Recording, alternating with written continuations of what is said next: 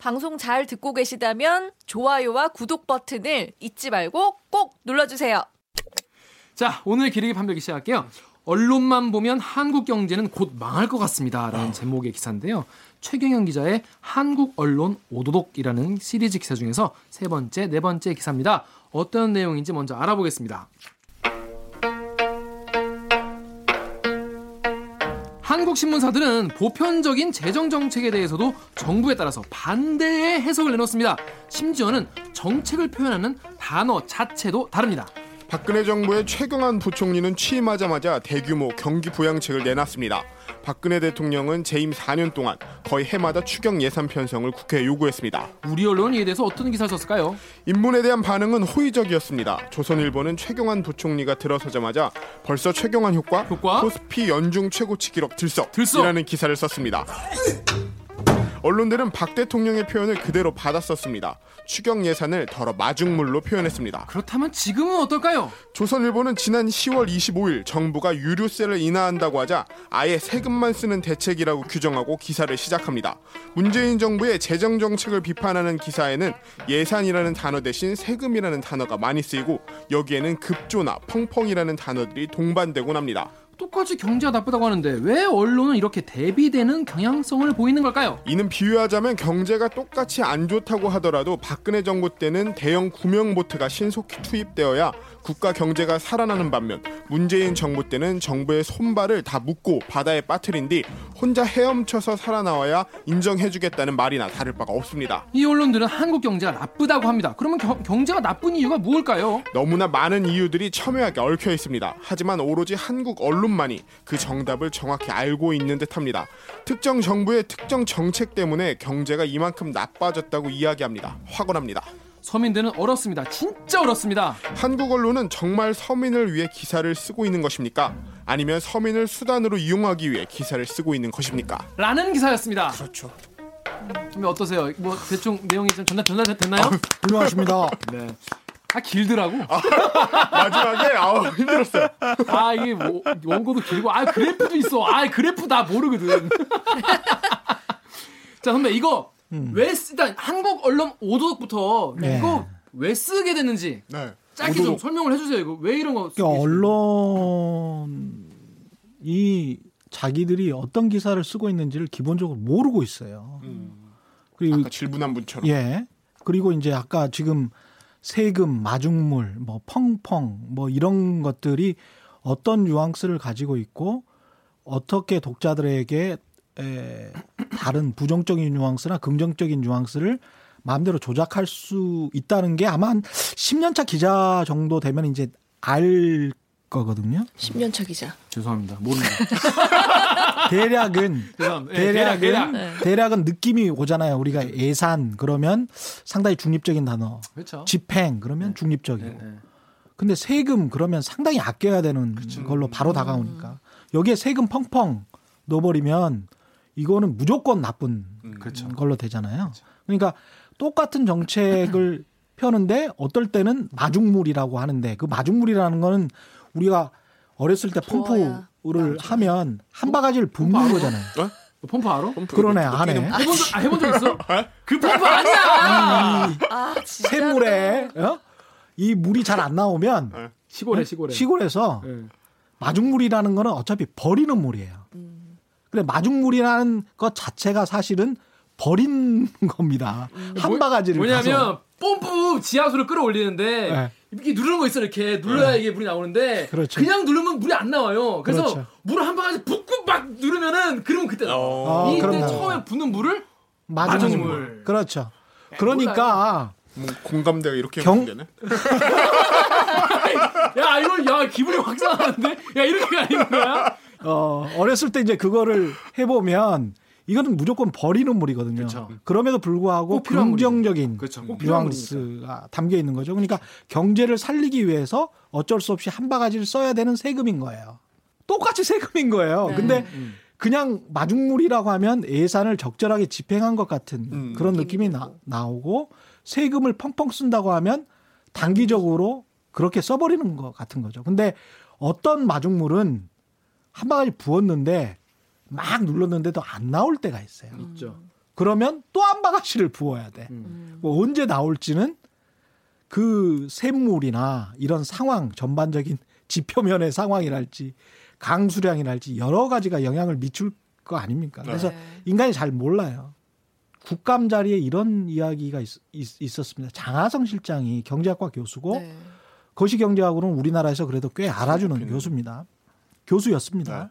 네. 근데 장하성 실장이 국회에 가서 어, 자유한국당 의원에게 자유한국당 의원이 이제 경제가 굉장히 나쁘다, 침체다, 뭐 이런 식으로 이제 보통 한국 언론에서 이야기하는 식으로 그냥 이야기를 한 거예요. 그러니까 경제가 침체라고 보십니까, 의원님은 이런 이야기를 했어요. 그 눈망울에 담긴 이야기는 뭐냐면 경제가 침체인지 하강 국면인지 뭔지는 6개월이나 12 일, 12개월 1년 후에 네. 경제학자들도 잘 계산을 해 가지고 아 그때가 경기의 정점이었어. 음. 아 그때가 경기의 하강 국면의 시작이었어라고 말을 하는데요, 의원님 당신은 어떻게 아십니까? 지금이 침체라는 걸 음. 그걸 담고 있는 거예요. 네. 괄호 안에. 네, 네. 그러니까 경제학과 교수 출신이 얼마나 답답했으면 그런 이야기를 했겠어요. 근데 선배 말 듣다 보면 네. 언론이 더 무섭다고 느끼는 게 예. 심지어 그래도 뭔가 국민을 대표해서 공적인 자리에서 질의를 한다는 국회의원들조차 음. 이걸 이렇게 받아들이고 정책 집행자들한테 이렇게 그 물어보고 정도밖에 하는데 모르니까 국회의원도. 예. 어떻게 보면은 그 일반 시민들은 더 아 이게 진짜 위기구나 이렇게 받아들일 수 있다는 그 생각이 더 많이 들거든요. 그렇죠. 예. 그러니까 실제로 R의 공포라는 말이 벌써부터 지금 한국은 나오고 있거든요. R 하면 리세션입니다. 리세션 공포다 해가지고 한국경제신문에 막 썼어요. 10년부터 막 썼는데 R이라는 거는 2분기 연속 마이너스 성장률이에요. 그러니까 아예 그냥 마이너스 0.5, 마이너스 1, 뭐 이런 게 2분기 연속되면 그게 recession이라고 해요. 네. 그 끝나고 나서 recession이라고 하는 거지.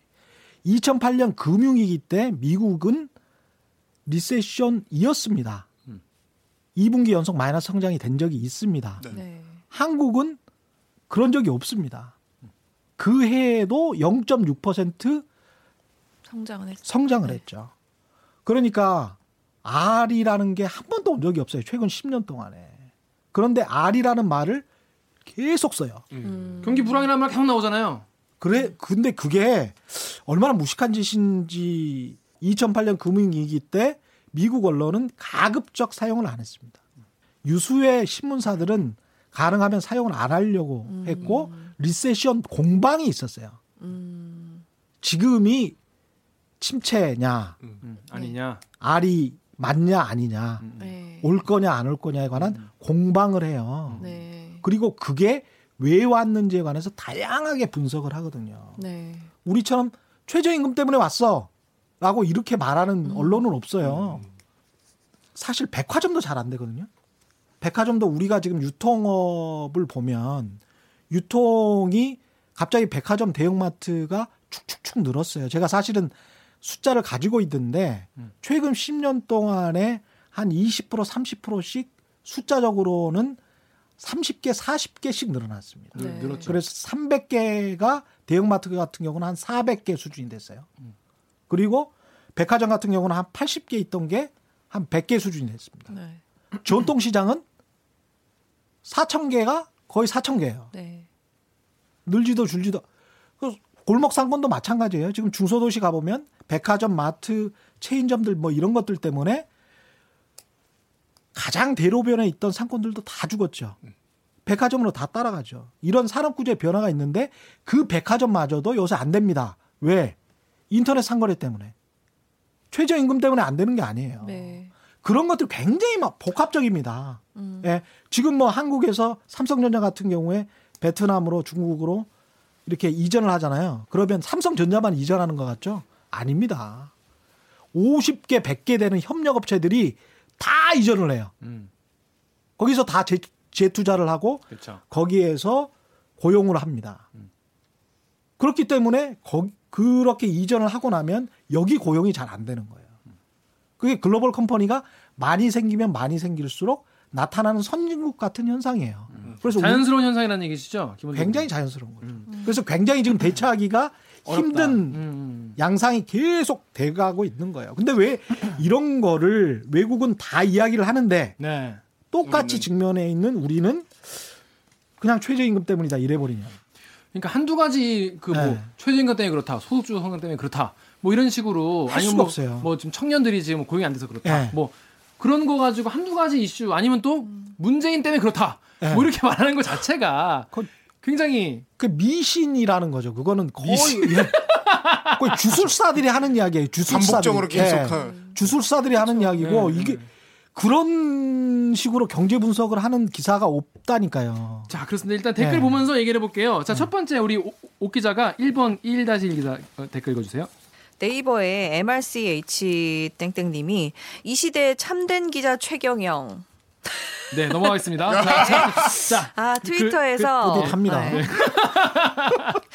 트위터에서 XSOK 님이 여러모로 재미있는 시리즈 기사 국영방송사라는 타이틀 때문에 네 국영방송 아니죠 공영방송 공영방송입니다. 네 타이틀 때문에 정부 편든다는 소리가 나올 수도 있지만 그 타이틀 아니었으면 못 나올 기사 같기도 하고 아시다시피 이제 KBS가 그래도 광고의 어떤 압박 같은 게 다른 언론사에 비해 적잖아요. 그렇죠. 없잖아요, 우리는. 음. 그래서 어떤 재벌이나 자본 권력에 대해서 기사를 쓰기에는 최적화돼 있는 언론사가 아닐까. 그럼요. 그렇기 때문에 우리는 더 그런 걸 약간 레디컬하게 쓸 의무가 있지 않을까. 저는 그런 생각을 해봤어요. 막 그런 게 맞지 않나. 자본주의를 지- 제대로 계속 우리가 건강하게 이어가려면 그렇죠. 당연히 거기에 대해서 백신도 놔야 되고 그렇죠. 치료 수술도 해야 되고 그러지 그렇죠. 않습니까? 근데 그런 거를 하는 보도 자체를 사실 경제지나 어떤 우리 대거, 대형 언론들이 그거를 그냥 주저한다면은 그 오히려 조선중앙 동아 매경 한경 같은 경우는 제가 보기에 우파지라고 정의하기가 좀 힘들다니까요. 음. 왜죠? 아니 그런 걸 안 쓰잖아. 그리고 잠- 건전한 시장 질서를 예, 공정한 시장 경쟁에 관해서 고민을 전혀 안 해요. 음. 그러니까 시장 제가 누차 말씀드리지만 시장이라는 거를 가령 재건축을 규제한다라고 네. 하면 부동산 시장에 개입한다라고 해요. 네, 그렇죠. 근데 재건축 규제를 완화하고 일가구 다주택자들에게 세제 혜택을 주면 정부가 시장주의 정책을 편다라고 네, 이야기합니다. 개입한다고 하지 않고 그게 무슨 말입니까? 그게 시장이 누구를 대표를 하는 겁니까? 음. 시장은 매수자와 매도자 모두를 대표를 하는 거예요. 음, 음. 근데 이 신분들이 말하는 시장은 대기업, 건설사. 매수 주식을 가지고 있는 사람, 음. 건설사, 그리고 부동산을 가지고 있는 사람만 시장이라고 이야기를 하고 종부세 내는 사람. 그렇지. 그리고 나머지 사람들은 무주택자나 중소상인이나 편의점을 거리 제한을 둬서 야 편의점 점주들을 좀 먹고 살게 하자. 그러면 시장 질서를 침해한다라고 이야기하는 거지. 그게 그러면 막- 그 취- 최저임금을 올리니까 그렇죠. 그러니까 이게 세금 펑펑하고 똑같은 거예요. 말 가지고 장난을 치는 거거든요. 네. 이 단어 가지고 네. 시장이라는 그 단어가 아주 특정 집단을 대표하는 건데도 불구하고 계속 수십 년 동안 특정 집단이 시장의 대표자라고 세뇌시켜 놓으니까 사람들이 집 없는 사람들도 심지어는 재건축 규제에 개입을 하면 본인들이 분기탱천해서 이건 자유주의 시장 경제가 아니야라고 생각을 하게끔 만든 거예요. 요 네이버에서 민 H 땡땡땡 님께서 최경영 기자님께서 뉴스타파라면 전혀 문제될 게 없죠. 하지만 님은 지금 KBS가 국민 혈세 세금 받아서 월급 주고 있습니다. 좌파들만 세금 냅니까? 그런 그런데 이런 편향된 기사라니 한 달에 1원씩 제 계좌로 송금하세요. 답글 달아주시면 제 이메일 알려드릴게요. 네, 알려주실 의향이 있으세요? 계좌번호 써주셔야 되는데. 그리고 그 밑에 이제 뭐 와이타임스라는 언론사에서 뭐라고 했냐면 네. KBS에게 묻고 싶다. 지- 그렇다면 지금 문재인 정부의 경제 정책이 잘 굴러가고 있다고 생각하는가? KBS가 지금 잘못된 안경을 끼고 문재인 정부를 바라보고 있는 것이 아닌가? 어쩌다 KBS에 이렇게까지 전락했을까? 영국의 BBS, BBS가 BBC. 뭐야? BBC인데 BBS라고 써, 있어요. 불교 방송. BBS 불광성이죠. 영국에 영국에 BBS 있을 수 있어. 그럼요. 어, 우리가 모를 수 있어. 하여튼 영국 BBS가 어떻게 운영되고 보도하는지 정작 본 적이 없는가 한심하다 못해 구역질이 나기까지 한다. 이게 기사예요. 하여튼 이런 기사를 홈페이지에 올리려면 KBS가 국가 공영방송의 타이틀을 버리고 국민으로부터 시청자 징수, 시청률 징수도 그만둬야 할 것이다. 부끄럽다 KBS라고 하셨어요. 어떻게 첫 번째는 정부 정책은 KBS 뉴스에서 많이 비판을 하고 있고요, 지금. 하고 있죠. 청와대도 비판을 많이 하고 있고. 열심히 하고 있죠. 예. 열심히 하고 있고. 너무 뉴스타- 많이 해서 탈이야. 예, 너무 그만 좀 해 제발. 야 정부 비판 그만해. 이씨, 너 나이 들어. 그리고 이제 제가 하는 영역은 media literacy 같은 거잖아요. 그래서 네. 경제가 나쁘다라는 거를 부인하지는 않잖아요, 제가. 음. 처음에 그 경제 시리즈를 시작할 때도 경제가 나쁘다. 진보나 보수 경제학자들 다 그거는 일치하는 것 같다. 하지만 경제 보도가 이렇게 나쁠 필요는 없다라는 거예요. 그러니까 이런 식으로 보도를 하면 어떤 문제가 생기냐면 첫 번째 우리가 기자들이 항상 하는 말이 단기 부양책 쓰지 말고 근본적인 처방을 하라는 이야기를 많이 해요. 아 그거 클로징으로 많이 쓰죠. 그렇죠. 정말 클리셰예요. 정말 쓸데없는 말인데 근본적 처방 많이 하라는 이야기를 하죠.